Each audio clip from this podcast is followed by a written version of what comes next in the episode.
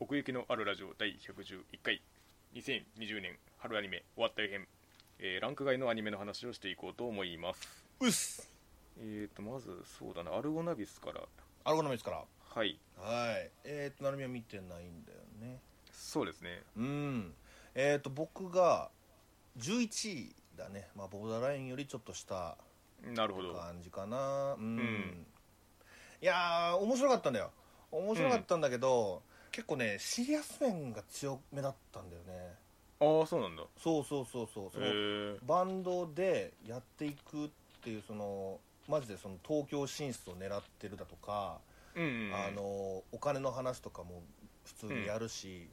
うんうんなんかプロデューサーみたいな人に見つけてもらって、んあの事務所に所属するかしないかみたいな話とかもあるし、はいはいはいうん、だからね仲間集めみたいなのは結構サクッと、本当あー34万ぐらいでもう片付いたっていうか。なるほどうん、そっからはもうねそのライバルバンドがやっぱり出てきてうんそことのやり取りが強かったからそれでそのライバルバンドが所属してるその事務所みたいなところがはいのマネージャーみたいな、まあ、プロデューサーみたいな人がそのアルゴダミスをちょっと見つけてそういうちょっとうんシリアスな話を持ちかけるってでそれによってちょっとバンドメンバーが悩むみたいな葛藤うん自分たちのそのしたいことがちゃんとできるのかどうかみたいなうんなんか挫折からのこう 立ち上がりみたいなことを期待しているようなお話をしましたけれどもう始まったよーんだからねなんかね完璧にまだ立ち直ってないというあかあーなるほどねうーん一応ねそのなんか最終的にはその東京にうん行くんじゃないかなっていう終わり方はしてたけど、はいはいはいまあ、最終的に北海道から出なかったし、へえうん、いや終わり方がねちょっとねうんああのまだまだ続きそうな感じだったねこれも、あーなるほどうん、そのドラムのね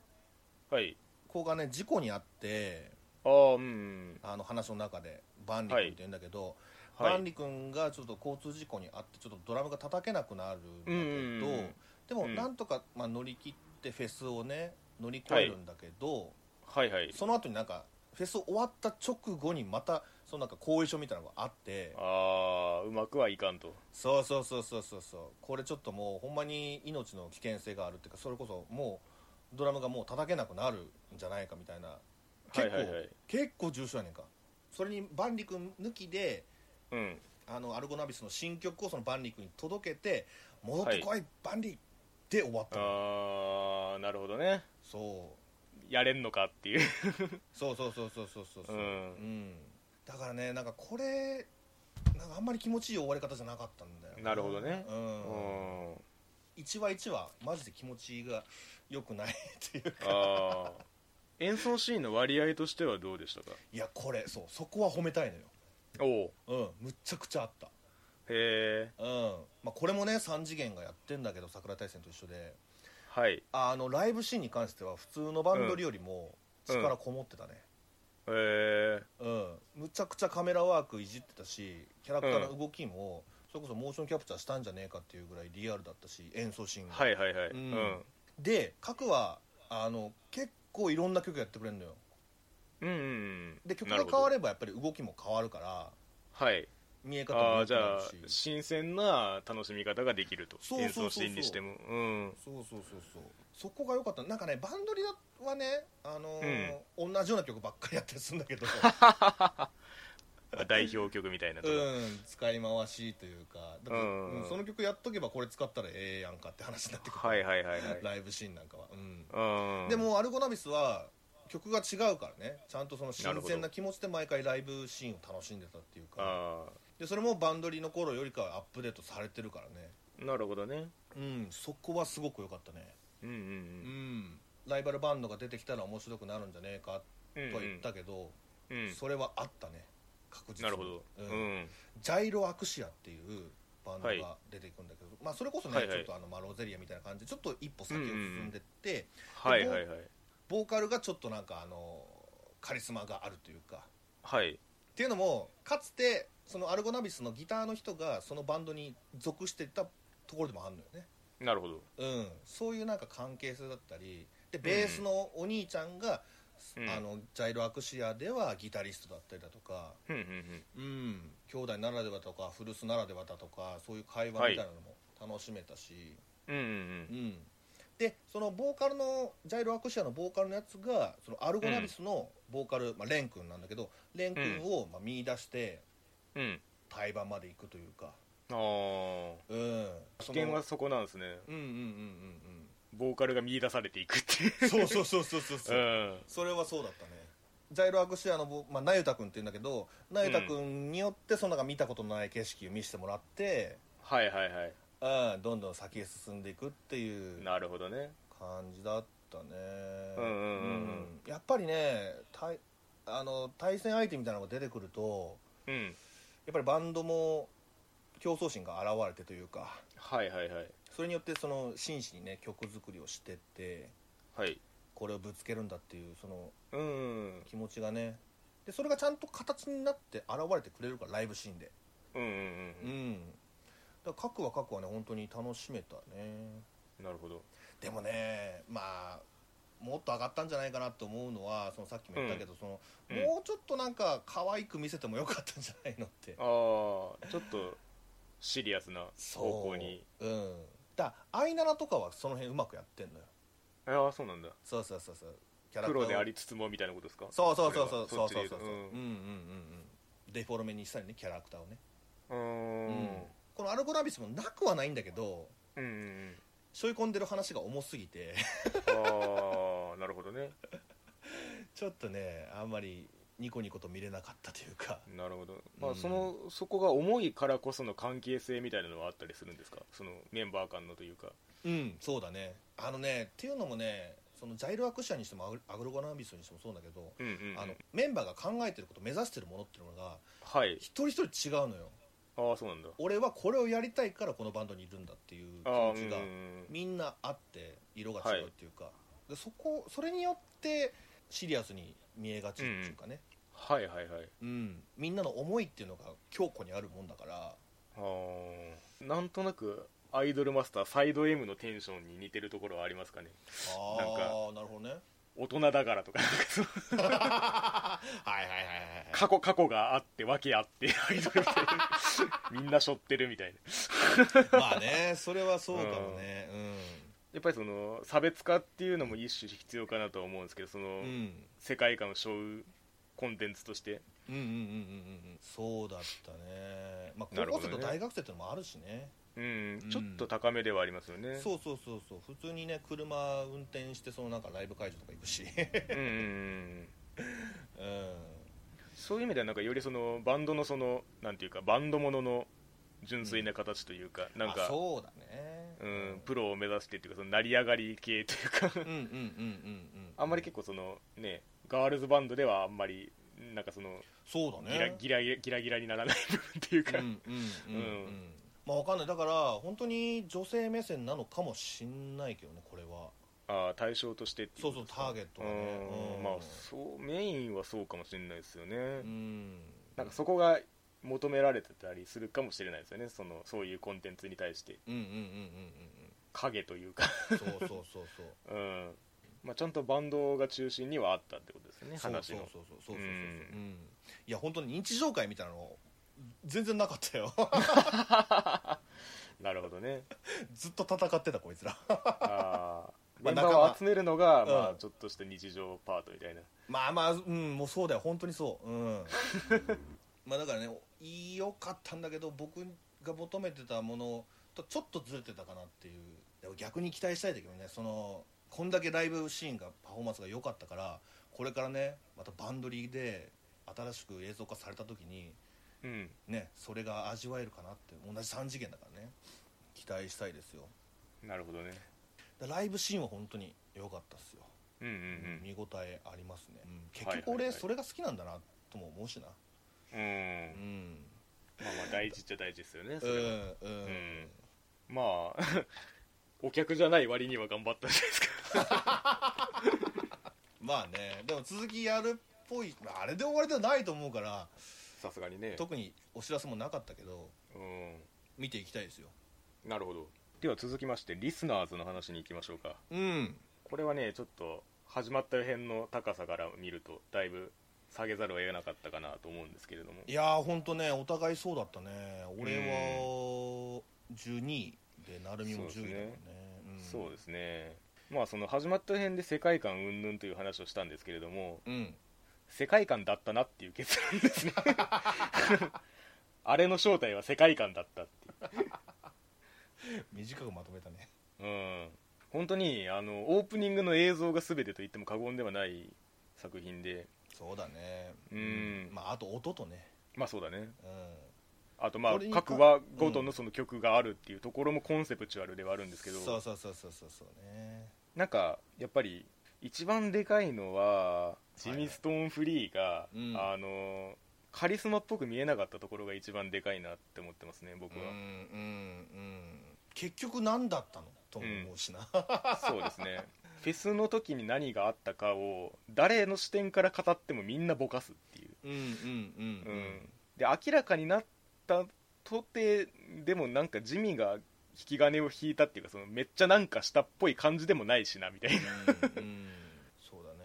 ね、んまあ、言うたらミュウがさ最後さ、うんあのうん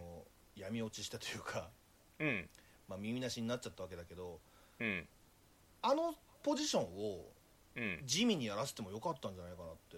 うんうんなんかねミュウがそこに行くってのが全然納得いかなくてまあまあまあ早すぎたなとは思いましたけどでジミーがそういうなんか耳なしと手を組んでというかなんちゅうかな反反旗を翻すみたいな感じになって、うんそれをエコーとミュウで立ち向かうみたいな構図の方が良かったんじゃないかなってまあ絵的な構図としてはそうかもしれないですけど多分闇落ちはその無理やりその地味の再来をしようがためになっちゃったみたいな感じの話だったんでうんうんなんか地味は基本的に出てこないんだろうなとは思ってたんですよはいはいはいそのはい伝説上のものとして語られるもの存在かなと思ってああそうかはいはうい、はいんただ結果その語られる話の中もう結構ふんわりとした印象だけで語っていくような感じがあって、そうだね なんか本当にいんのかなとも思うしな、そうです ねジミーっていうやつが、うん、うんだからキャラクターの描写にしても、まあ、ジミー以外にも、まあ、そうっちゃそうっていうかなんか仕組みがあんまり設定されてない感じはありましたねうんうんうんエコーにしてもうんうんなんか成長があったわけではないっていうかうんうんレベルアップを途中でしていく感じは特になかったのでうん結局ねあのアンプも変わんなかったしねそうです ねでもあのなんだあの始まりの島みたいなあの花澤さんがいたとこはあったじゃないですかはいはいはいはいはいあそこに行った時にそのなんかすごいエコーが主人公っぽいムーブをするんですよね、うんなんか、僕を信じた方がいいですよみたいな感じでこう守ろうとするみたいな僕を信じろなんかそうやって前に出ていく前に一回なんか成長を挟んだ方が良くないっていう感じのそのそれまでの流れだったんですよねうんうんうん特にになんかその覚悟を決めるとかそういう感じでもないしそうだねあの対抗しうる力を得たぞっていう感じでもないんですけどだからん元来のその資質のみでなんかそのまま突破していこうとする感じがあって、うんうんううんん、だからその1話以降の話の流れの中でそのなんかキャラクターのその他の面が描かれるかと思ったらその最初に提示された面だけでずっと行っちゃったなっていう気はしてるんですよね。うんうん僕はゲストが出てくるから、なんかそれによってそのエコーたちが変わってったって感じもなんか見えづらかったっていうかなそうなんですよねミュウのその最後のあの変貌が唐突だったのはミュウの側面をその一面的にしか描いてこなかったからかなとも思うんですよねはいはいはいはいはいもしその考え方みたいなのがその複数その見え隠れしてたとかであればその、うんそっちに引っ張られてしまうみたいな印象も与えられたかなと思うんですよねうんうんうんでそっちにそのジミのその影響に引っ張られたからあの闇落ちしてしまいましたみたいな感じでもできたかなと思うんですけどうんうんうんそれゆえにだからエコーがその最後向かっていってそのパートナーとしてケリをつけるみたいな感じのテンションにその至る前段階で 闇落ちしちゃったみたいなところはちょっとあるんですよねまあそうかもなそのうん2人が近づく、近づいていくっていううん説得力だよなそうなんですよねうん究極そのロボバトルは別にあのそうだね理屈が通ってなくてもいいと思ってたんですようんうんうん主人公補正で強くてもいいなとは思っててわかるわかる、うんるうんなんでそのビーム出るのかっていう そうそうそうそう、うん、その代わりそのミュウとエコーのテンションだけはそこに乗せてほしいと思ってたんですけどはいはいはいなんかこうこういう追い詰められ方をしてこういう思いが爆発したからこういう力が出ましたみたいな感じであればとは思ってたんですけど、うんうんうん、うん、結構なんかスッとトラブルを切り抜けていくところがあってうんうんうんなんかあんまりそういう爆発も感情的な爆発も得づらかったなとは思いましたねだからねそっちの方はニールの方がまだあったもんな、あうんそうそうそうそう そう結構そっちに振っちゃったなとそ思っうてやねうん、描写をそうそうそうそうそうそういやおかげでニールだいぶ好きになれたけどねそうですね不在の2人不在の話が結構あったからそうそうそうそうそううんあっちでなんかまた舵を切ってくれた方が 面白くなるんじゃねえかって思うぐらい、うんわかりやすいしねその友達をねなくしてみたいなそうですねうんただ、その登場自体は4話ぐらいでしたっけ、 4話だねうんうん、だからあれでその、まあ、要は新キャラとして出てきた時にうんちょっと嫌な予感がしたんですよねあの登場したけれどもそいつに裂かれたことによってどいつも掘り下げられなかったなっていう印象を持ったんですよあの話を見た時にああははははだから登場させるための話に使っちゃったなって思ってはいはいはいはいはいしたらそのままその そのまま再登場したんでうんうんうん今掘り下げるんかいと思っいや俺は嬉しかったけどて、ね、うんうん、なんか本来的にやりたいっぽいんですよねだからオープニングのあの感じって結構いろんなキャラクターがそれぞれの思惑でなんかその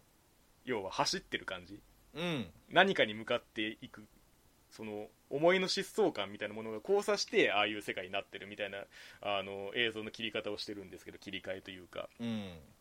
だからあの主役2人以外にもその特徴的なキャラクターをあの周りに置いてそれらが反応してあの世界を作るっていう形にできれば一番最高だと思うんですよ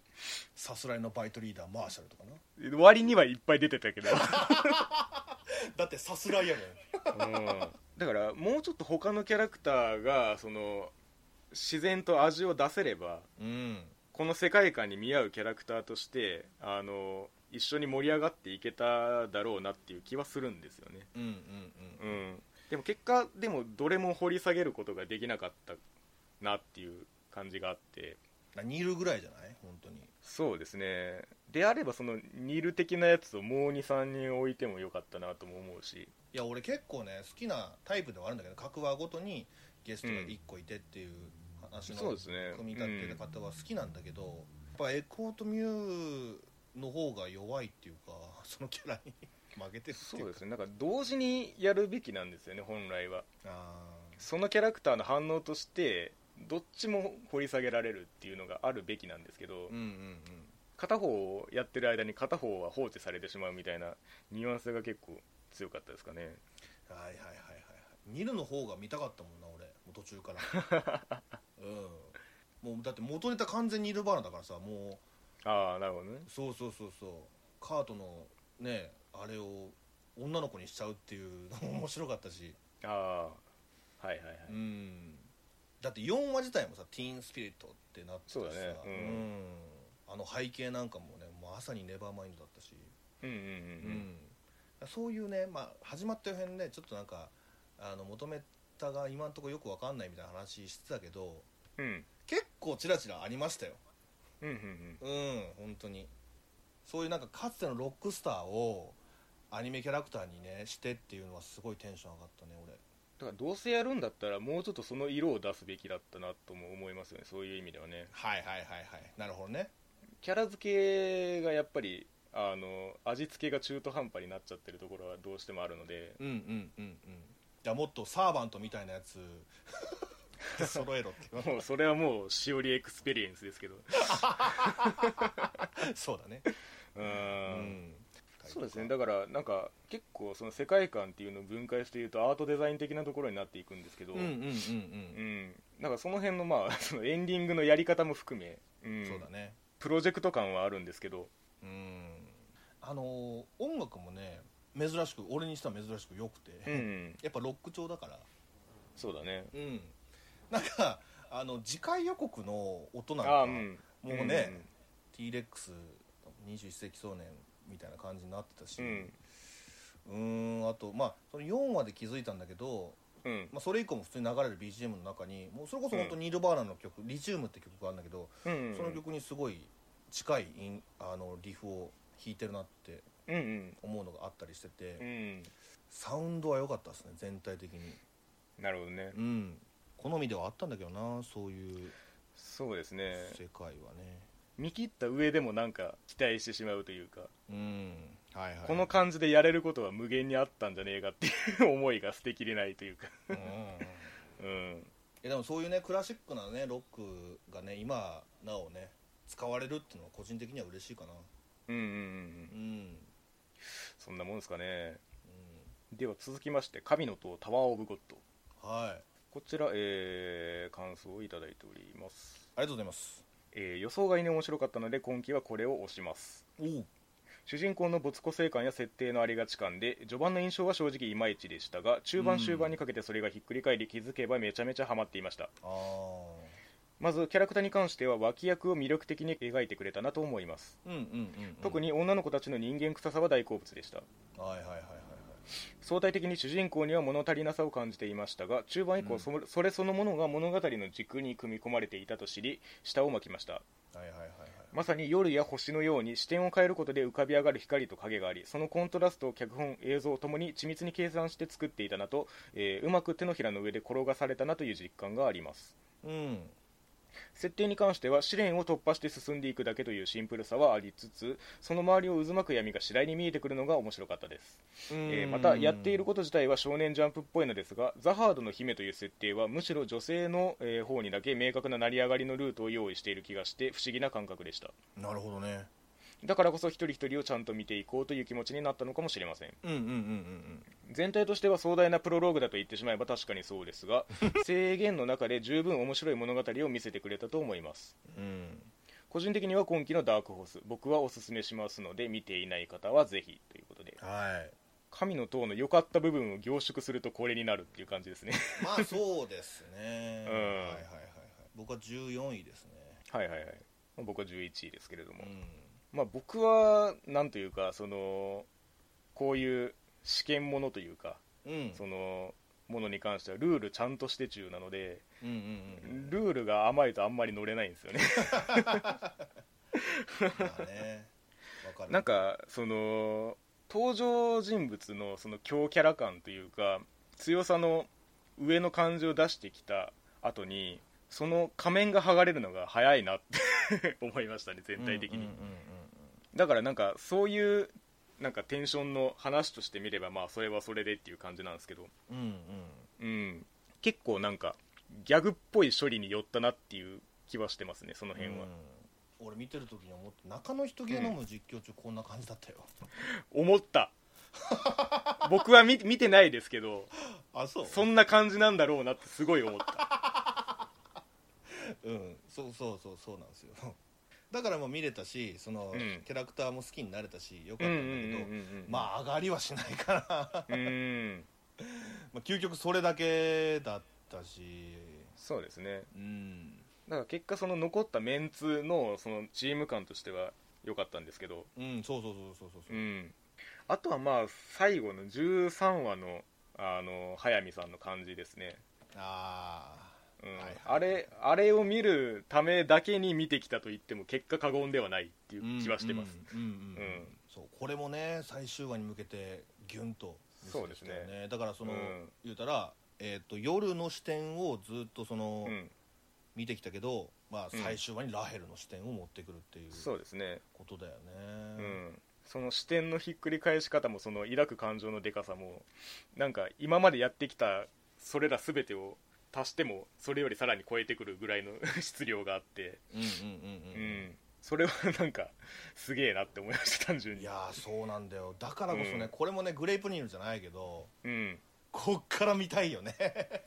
ままあそうですねうんラヘルとリョールがまあ分かれてとうんいうか、うんなんかそういう意味ではその、うんこの感想の中にあるようなそのザハードの姫を生かしたあの展開もまだやりきってない感じがするんですよね、そうだよねうん、私はザハードの姫ですっていうキャラクターがいるっていうぐらいにとどまっているやんで本当にそうなのよなんか、うんすごく見せてるけどいやあんますごくなくね、お前みたいなそれはなんか全員そうなっていくんですけどあんますごくなくねって 全体的にねうんうんランカーにしても、ああそうねうん、あの3つ目の試験のやつとか、うんうんう、うんん、お前の行動の動線どうなっとんねんとわかるようんだからせめてなんかランカーはなんかまっとうにこの試験を締めといてほしかったなと思うんですけどなんかそこでもちょっとねあの、うんいがみ合いが起こってたもんねそうですねみんみんなずっと驚いてるってはいはいはいはいはいその現場監督の人もさそう何ですか企んでるみたいなうん感じをカフェオレあのカフェオレもなその世 界にカフェオレあんのみたいなあ誰がそれ作ってんのみたい なまあそれはまあまあまあどうでもいいのかもしれんけどーなんかモチーフっていうかその美術的なその説得力の与え方にちょくちょくなんか、うんうんなんていうかその現代の感じそうのだねなんかその異国情緒じゃないけどアジアンテイストみたいなのをこううん加えてるんですけど、まあ多分これ元がそっち文化的なところあるから多分そうなんだと思うんですけどああそうかそうかそうかなんかそこもそのなんかファンタジーとしてのずらし方としてはなんかこちらとしてはちょっともうちょっとファンタジーにぶっ飛ばしてくれてもみたいな 感じはいやー ありましたかねそううなんだよねんやっぱり食堂で飯食うしな確かになみんなでワイのワイのをやって食堂だもん なうんまあ、それによってね夜のそのポイントが上がってってねみんながああいうまあね感じになってく、まあそうそう、うんみんなすごくなくねって言ったけどその夜もそうだよな、なんか最初はさ、うんうんすごかったけど、うんあんま何もしてなくねみ たいなまあこの手の主人公としては何もしないがちではあるんです けど大体はいはいはいはいああうんそうなのかな、うん、だからこれから強くなるんだと思うけどねあのー修行する感じの流れになってたからさっていうかなんか素質はめちゃめちゃあるみたいな感じでしたよねうんうんうんうんうんランカーの技をあの一瞬で覚えたのかみたいな 感じになっあてあたしそうそうそうそう、うんううんん、いやなんかまだねプリコレの結城くんの方がそれ発揮してたなって感じがするけどねそうなんですよね。プリコネの あの、ゆうきくんのあれだけのやり方で、見え方こんな違うかねと思 って。あいつまともに喋ってねえぞと思って。 結構だからバトルにしても、あんまりその直接的なぶつかり合いを結局あんまり描かなかったなと思ったんですよね、その試験の中でもううん。うんうんうんん。戦わないでいるうちに試験が終わるみたいな感じもあるなと思ってて、例えばあの王冠奪い合うやつあったじゃないですか。うんはいありましたあれのなんか混戦状態にしても結構なんか順番に一瞬でやられていくみたいな感じだったんで、んなんかそれれぞれの動きがめちゃめちゃぶつかり合ってますみたいな感じがちょっと薄いなと思ってて、そうだうねん、だからこそなんかその強さの本質みたいなのがあんまりこう測れないままその試験が先に進んじゃってるなっていう感じもあっていや最初の試験がさあんだけなんかむごい感じなのに残酷なね、そうそうそううそうなんかそれ以降なんかね自衛隊の訓練かよみたい なだからその党の目的がその育てたいのか どうなのかっていうそ のはいはいはいなるほど蹴落としたいのかみたいそうそな、うそういきなり座学みたいになったけどみたいなね、うんうんとこもあるんですけどねあの武器の名前は好きだったけどねなんだっけその3月ののなんて言ってたっ け黒の3月やそあーれでそうかそうか青の4月とか青緑か緑の四月緑かなうん、うんまあ結局2本しか出てきてないけど確かになんかホルダーはあったけどねなんか そうそうそうしまうとこあったあったあっただうんだもっと見たいなっていう気持ちも確かにあるけどねそうですねワンクールではなかなかねだから通してみたらそのやっぱりそのザハードの姫っていう設定とうんその夜とラヘルのその関係のいびつさうんうんで最後にまあそれをひっくり返して見せたことみたいなうなんかそこのたどり着いて振り返ると本当に貫いてたのはそこだったなと思ってうんうんだからこれを これを見届けるために我々もこの13段の塔を登らねばならない という感じはありましたかねうんなるほどねはいはいはいはいはいでうもたぬきさんとかもなんか単純に楽しめたっていう感想がちらっとありましたしんはいはいは中いはでいうんいやまあ確かにねだから本当中の人ゲームと一緒であの、うん見れるんで全然あそうだね、ううんんでもなんか俺は俺ってね気になるところはあるみたいなね、そうそうそうそうそううん、だから漫画が 漫画がめちゃめちゃ人気っていう話ではあるんでだからことと次第によっちゃ続きが作られるかもしれないっていうねそうだねうんなんだこれもやっぱりちょっと若若年層向けなのかなああ中の人ゲノム的な感じで言うとそうかもしれないそうそうそうそうそうそうそううん、うんうんうんうんということで、えー続きましてギャルと恐竜ですねははいこれも途中なんでしたっいけそうなんですよこれも同じく7話でね止まっててはいはいはいでこれに関してはまだあの、うん続きやるかどうかわかんないって感じだなあーいい目処つがや立るっかどてうないんかですねうんそうそうそうそううですね今撮ってる段階でははいはいはい、うんまあでも一応そこまでは見たと見ましたええはいどうでしたか面白かったですよ結構なんか、うん癖になる感覚っていうか、うん、はいはいはいなるほど、ね、やってることはもう全然変わんない1話とほぼ変わんないんだうけんど、うんうんうん恐竜くんが、まあ、何かアクションを起こして、うんでギャルの楓ちゃんがね、あのうんそれに対してまあなんうかんやれやれって感じうんうんうんがもうずーっと続いていく感じなんだけど、うんまなあるほど変化があったとしたらうん実写に実写パートになった時かなうん2話まで三重春おじさんがやってるんだけ どはいはいはいへ3話からね八代奈々ちゃんっていうもうマジモノギャルがやんねんかえうんなんか今人気らしいな俺あんまり知らなかったんだけど八代奈々ちゃんっていう人うんうんううんんがその実写パートをやっててはいはいで急に何年かそれまたおそのお2話で三重春さんやったのにその奈々ちゃんになってみたいなはいはいはいまあ確かにねその蒼井翔太君が出てきてうんううなんかいろいろあったようないやまああんまり説明をしてくんないからね何があったのかよくわかんないんだけど、 うんへまあ、とにかくそっからは良かった、うんだから3話以降良かったんだよねえうんあこれだよなってギャルと共有ってこれだよなってああなるほどなんねか思えたっていうかうんうんうん 三重春おじさんがギャルやってもなみたいなうんまあまあまあ確かにね マジモンのギャルがやった方がいや八代奈々ちゃんむっちゃ可愛いのよほんで、へうえん、でその恐竜くんとのそのかわい絡みとかもすごい微笑ましくって、はいはいはあのいプロモーションビデオを見せられてるような感じうんなるほどね そうそうそうそうでアニメパートもアニメパートで、うんあのやっぱり楓ちゃんがよくってねその恐竜くんに対しての接し方っていうのが、うんまあ、ペットとも違うし友達とも違うしうんうんうんなんかもう自分の一部みたいな感じっていうかほうほうほうほううほ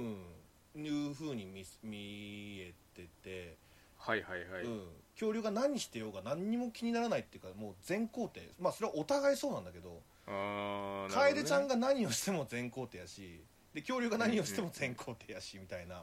なるほどねうん、その関係性が結構見てて面白くて、ううん見れたななんかその作品の持ってるペースに慣れたっていうところもあるかもしれないですねそうだねそうだねん結構スローな印象はありましたけれどスローでしたそれうはもうんスローでした、むちゃずっくちゃ、とうんううんんうんうんそのスローなのが、うんうんまあ、イエスタデーを歌っててもちょっと似たようなの言ったけどうんうんうんなんか、うん、慣れ慣れればすごく心地よかったですよ、ああなるほどねうんでまあ、あとねスパイスの一つとしてその実写パートでね、あのうんマジモンの芸人さんが出てくるのよほうほうほ4話とかだったかなううんうんハリウッドザコシショウがうんおお出てきてもううん普通にネタすんねんかはあはあはあは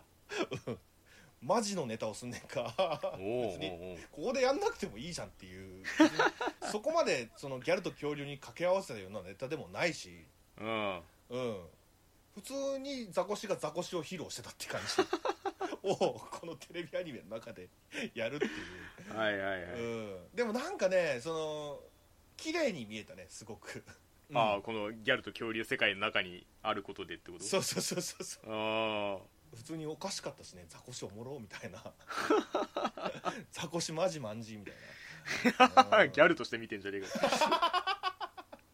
そうでそれを奈々ちゃんが見ててうんゲラゲラ笑ってるみたいなのの、があるんだけど、 まあそそこに関してはねまあいいんだけどうん、それ別にギャルと共有の楽しみ方じゃなくねみたいなあーだからこの作品を、まあ、アニメ作品としてまっとうに楽しんでるかと言われると、まあ微妙なところだけれどもとそうそうそうそう確かにおかしいんだよ面白いんだけうど、んうん笑っちゃうんだけどネタ自体が面白いから ねうんただまあまあまあなんでこれをギャルと恐竜に持ってきたんだろうなっていうそうですよね、んだからまあ実写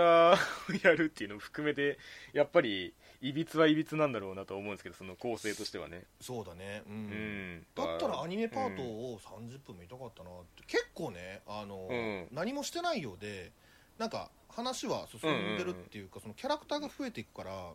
いはいはいうん、最終的にそのあの、もまあ、元彼が出てきて、はいはいはいうん、で最初に恐竜くんと仲良くなるんだけど、まあ、それによおってかわかんないけおどあのよりを戻すのよ、ーはいはいはいはいなるほどねうん、それこそメタ的に見たらというかどうだろううん考察風に見るんだったらさっきも言ったけど、恐竜くんは本当にその楓ちゃんの一部であってうんあのそれが元彼と仲良くなることによって楓ちゃんも元彼をの見方が変わるって いうかさああなるほどねうん、はいはい分かんないけどねこればっかりはねまあでも恐竜っていうそのね 高等無形な感じからしたらねその想像が生み出した友達と 見ても違和 感はいないですけれけどど、うもんうんう、うんんそうだね、うん、そのギャル感もねまた良かったしね、俺ギャルキャラ好きだからギャルキャラっていうかもうギャルだけどあのギャルその楓ちゃんの友達の山田って子だったりそのバイト先のはいはい先輩だったりとかね、うんうんうんうんなんかいろいろ絡んでくるんだよ、うん、はいはいはいでちゃんとそこに恐竜もいるから恐竜くんもいるからうんそこの化学反応だったりねそうねうん、まあ貫き通してくれたことでみたいなね、そうだね、うん作品の味になるというか そうそうそうそうそうそうそう、うんうんまあいつ作られんのかねわかんないよね本当にねこればっかりはねまあ続きがね逆に言うと終わりがあってもなくてもいいみたいな感じではあるかもしれないけどそううん俺 打ち切られたのかなって最初思っち ゃったありえなくもないっていうあ そうそうそうそうそう今この段階で7話までしかないってえっとう思ってん確かにねうん そんなとこですかね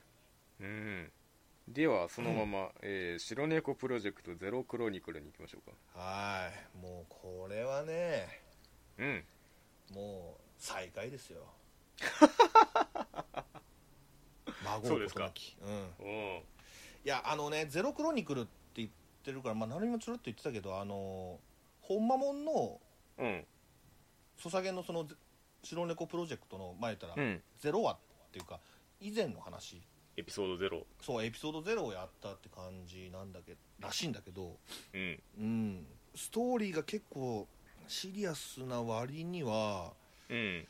もたついてたってのもあるしその、うん白の王とうん黒の王とのその関係性みたいなのがうんうんなんか無理やり持ってったかなんか恋仲みたいになるんだけどね結局ね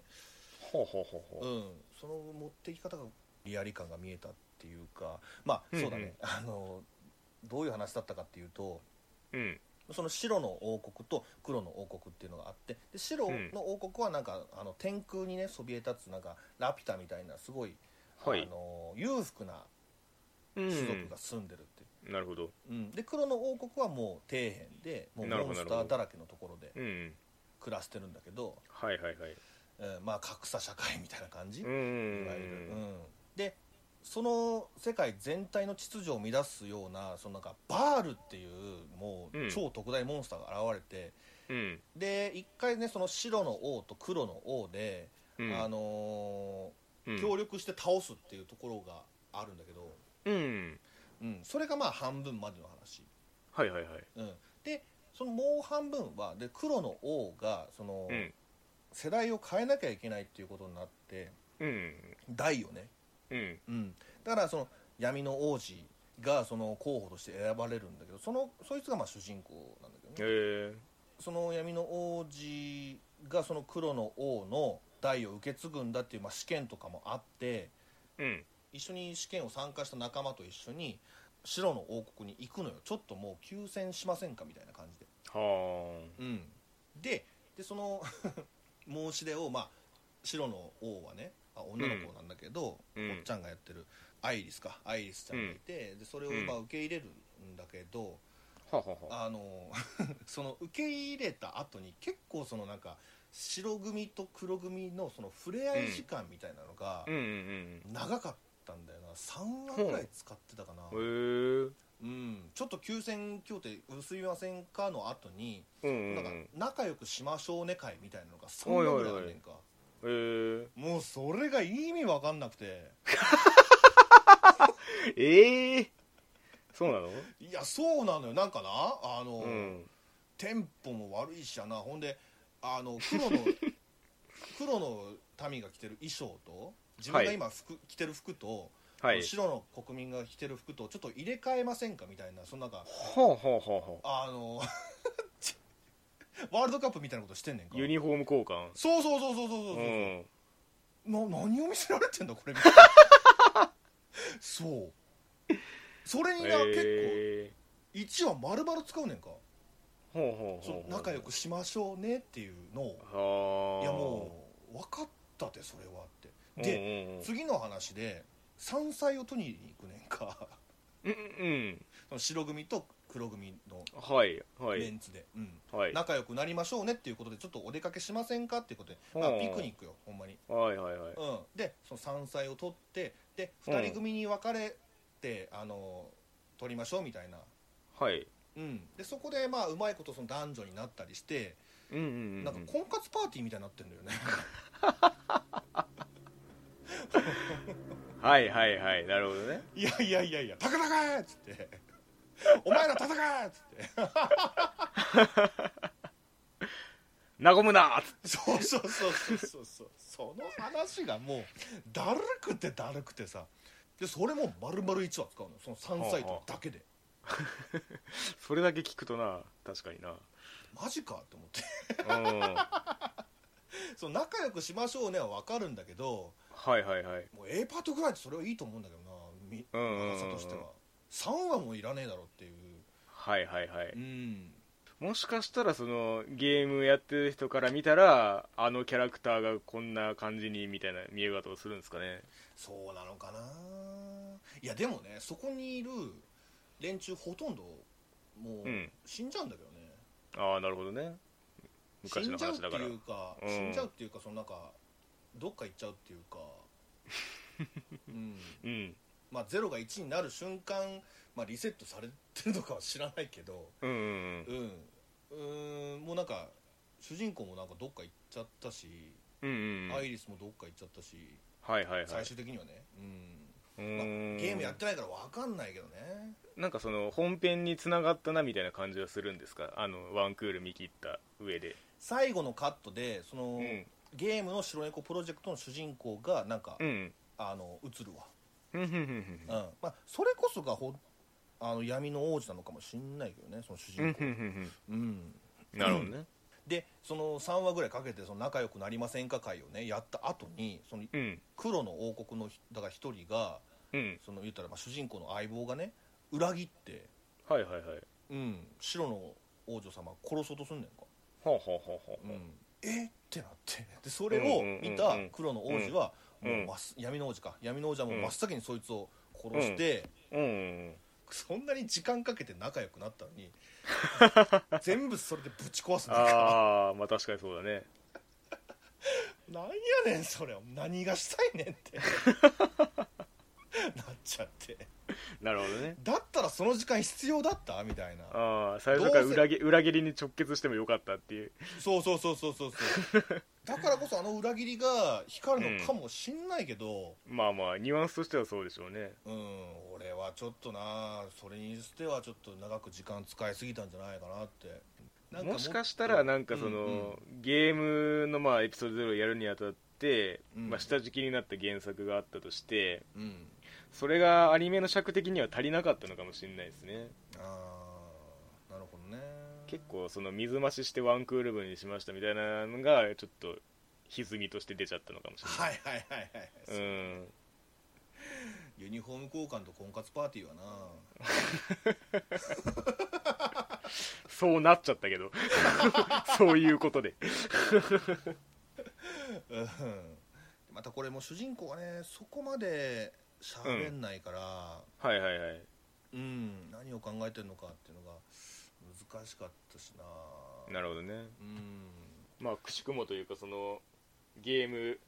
原作としてはまあ対局的な感じになったということですねそうそうかなうんうん